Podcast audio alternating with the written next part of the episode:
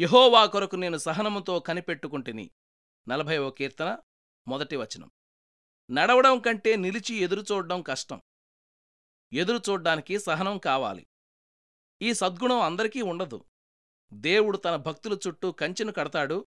అది మనలను సంరక్షిస్తుందని తలుచుకుంటే బాగానే ఉంటుంది. అయితే ఆ కంచె పెరిగి పెరిగి బయటనున్నవి కనిపించకుండా పోతే ఆ చిన్ని వలయంలో నుండి ఆ కొద్ది అవకాశాల నుండి ఎప్పుడు బయటికి వెళ్ళగలమా అనిపిస్తుంటుంది. తనకు ఇంకా ఎక్కువైన సేవా బాధ్యత దేవుడు ఎందుకు ఇవ్వడు? ఈ మూలను ఇలా ఉండిపోవాల్సిందేనా? దేవుడు ఎవరినైనా బిగబట్టి ఉంచాడంటే దాని వెనుక ఆయనకు ఓ సంకల్పం ఉంది. నీతిమంతుని నడకను స్థిరపరిచేది యహోవాయే అని కీర్తన గ్రంథంలో ఉంది.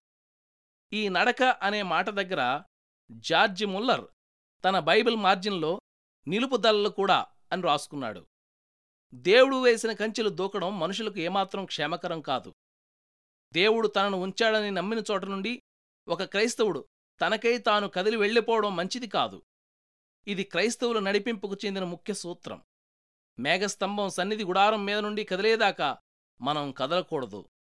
దేవుడే మనలను ఎప్పుడూ నడిపిస్తూ ఉంటే అందులోని శక్తిని మన నడతలో గ్రహిస్తాం.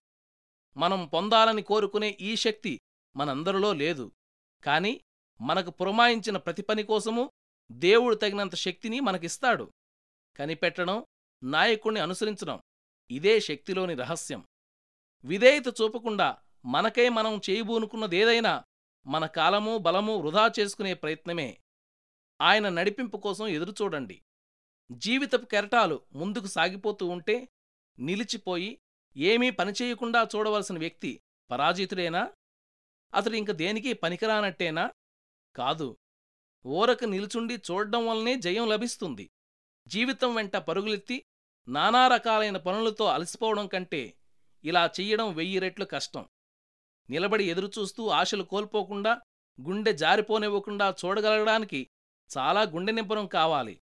దేవుని చిత్తానికి లోబడి చేస్తున్న పనిని దక్కుతున్న గౌరవాన్ని ఇతరులకు వదలి దేవుణ్ణి కీర్తిస్తూ పరుగులు పెడుతున్న జనసందోహాలను చూస్తూ ప్రశాంతంగా నిబ్బరంగా నిలిచిపోవడానికి ఎంతో ధీరత్వం కావాలి. చెయ్యవలసిందంతా చేసేసి నిలిచి కనిపెట్టే జీవితం అన్నిటికంటే ఘనమైనది.